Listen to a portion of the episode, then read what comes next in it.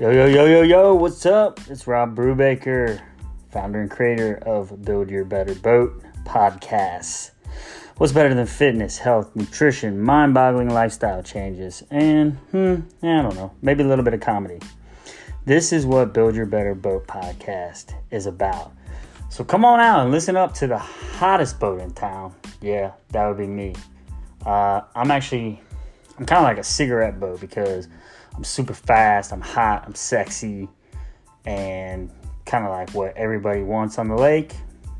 But in actuality, I'm not really that fast. I run pretty slow, and I'm actually not all that sexy. So, but I think I'm a cigarette boat. Anyways, tune in, listen up, and enjoy.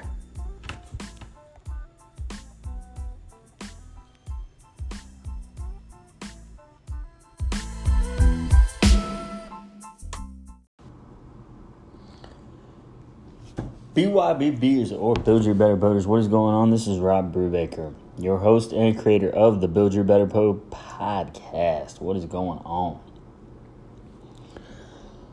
Man, I'm telling you what, I have not talked about my dog Mako in a while, which, you know, I probably should considering that the title of this podcast is Me, My Dog, Comedy, and Fitness. So, um, Mako, let's see, Mako is probably six months old now. And Mako's a border Aussie, so half border collie, half Australian Shepherd. And we used to have an Australian Shepherd, uh, Sloopy dog. And she was a, a mini Aussie. She was an awesome dog. And you know, you know when everyone tells you like, well, if you get an Australian Shepherd, you get a Border Collie. They're like, they have a lot of energy. you know, you hear that all the time. Actually, they say that about puppies in general. But with Border Collies or Australian Shepherds in general, they do have a lot of energy. Well, with Mako, for the first five months of his life, he was a chill dog. Like, I was like, where's the border collie in him? Where's the Australian Shepherd in him? This dog isn't, you know, out of control energy. Well, that has changed. this dog is nuts, man. Like, he does not stop. We put an electric fence outside. A dog will find anything in the garage. I'm saying anything like you put him outside to go to the bathroom for five minutes, you go back out, and it looks like a trash can just exploded in our front yard. Like I don't even know where he finds the stuff because he's bordered it in. He's got to get it all from the garage. He just drags anything out there. Is unreal.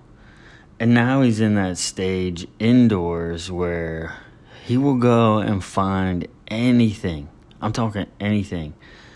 Like a t shirt, shorts, a pair of underwear, the kids' stuffed animals, the kids' clothes. I mean, he'll, he'll find it anywhere. He drags it all over the place. Like stuff, shoes. He's got constantly moving your shoes around. He's constantly moving socks. Now, I will have to say this about him.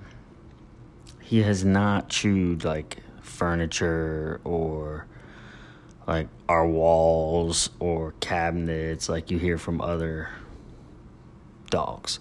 And the thing is, is like we keep them busy. We we take them outside. We play fetch with them. We take them on walks. But they say they're like border collies. You cannot wear them out, and that is so true. So true. And he's also playing like this hide and fetch game now, where like not a hide and fetch, like you can't get me game. So he they're smart. They are smart dogs. Like almost to the point where if you're not that smart of a human being, like don't get a border collie because they will outsmart you. Like everyone's like they're so trainable. Like they're not trainable, they're outsmartable. That's what they are. They're outsmartable. They can outsmart you. So like he knows he can sense when I'm trying to get him in the crate versus when I want to pet him And like if he knows that I want to pet him, he'll sit there, he'll chill, he'll let me pet him. But if he knows I'm trying to get him in the crate, like he literally will run from me and hide from me. And he is hard to catch because he is fast. Oh man. And that's exactly what this family needed in the middle of this pandemic was a dog with a lot of energy that you can't wear out. I just want to give you guys a little update on Mako Dog. He's a cool dog, though. He really is. He can jump, man. He he is a jumper. Like he literally could jump on our kitchen table if he wanted to. He's not that big. He's not a huge dog. I don't know. So just if you're thinking about getting a border collie, really, really think about not getting one. Is what I'm trying to say. uh, so I had a couple rough. I had a, I had a couple rough days, and just like with the, I don't know what you want to call them. The I call them the blahs, the, the the frumpies, whatever. Where you just you don't feel right. You feel a little bit bloated. You're a little not necessarily motivated to get your workouts in. Get busy as stress, you know. I've I've had, I've had a couple of those days, and I you get them, I get them. I call them waves. I I've learned to ride them. Um, you might gain a couple pounds during them. They're they're not the end of the world. They're not. Uh, the the important thing is to like try and figure out what's causing them, and then eliminate what's causing them. Right. so, um, but this was a weird one. This was this is one where I couldn't pinpoint. I can't I can't pinpoint it, and I don't know if it's like the all the chatter or all the talk about uh, coronavirus, um, the second wave you know, and it's just like really, and I think I think just that is like the possibilities of what could come from that. You know, like could schools start to shut down? Could um, you know, could schools start to shut down? Could is our sports going to get canceled? Like, is my son's winter sports basketball going to get canceled? Um, I've already heard. I've already. I'm already hearing talk of people like questioning whether they should do Thanksgiving with their families. All all sorts of different things that people are talking about, and so I, I'm.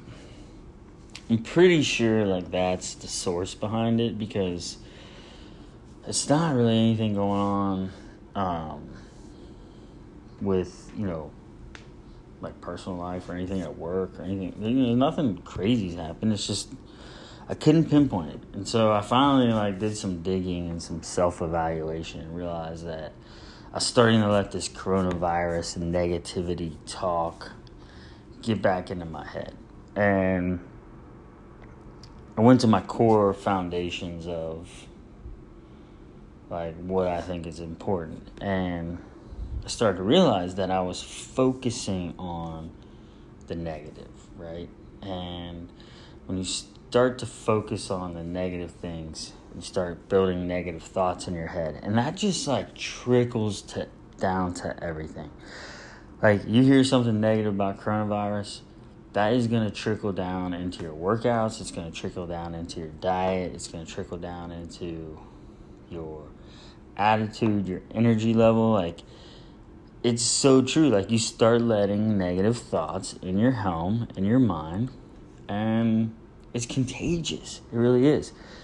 And so I really just wanted to start, um, you know, and it, it did. And for some reason, these last two days, it took some deep, deep thinking to figure out what was going on with myself.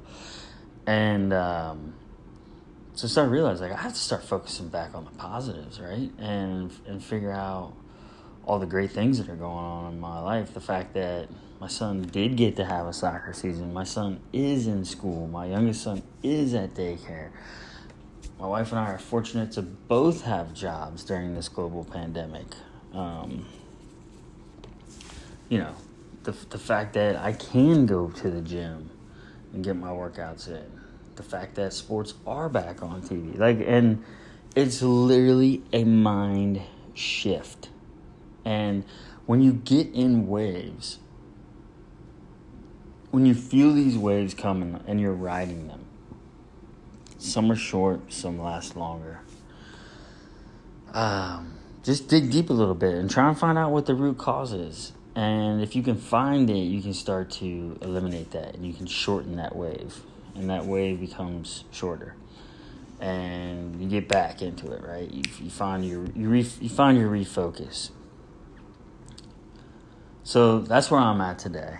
Um, feel good today feel like I figured out what the frustration was and worked it out a little bit. It's kind of like a little knot in your shoulder.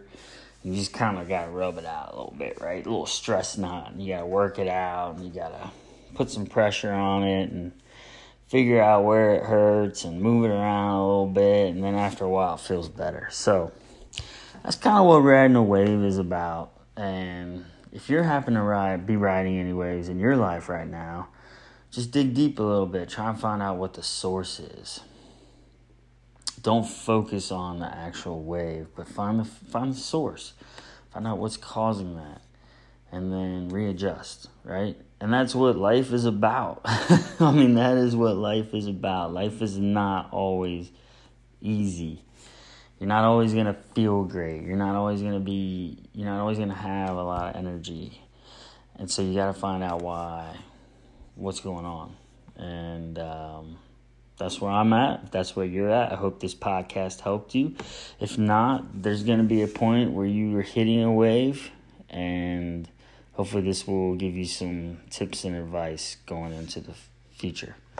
All right, much love. Enjoy your day today. Embrace the grace. Build your better boat. Ride the waves that come along. Be elite. I'll talk to you. All content and media on this podcast is created and published online for informational purposes only. It is not intended to be a substitute for professional medical advice and should not be relied on as health or personal advice.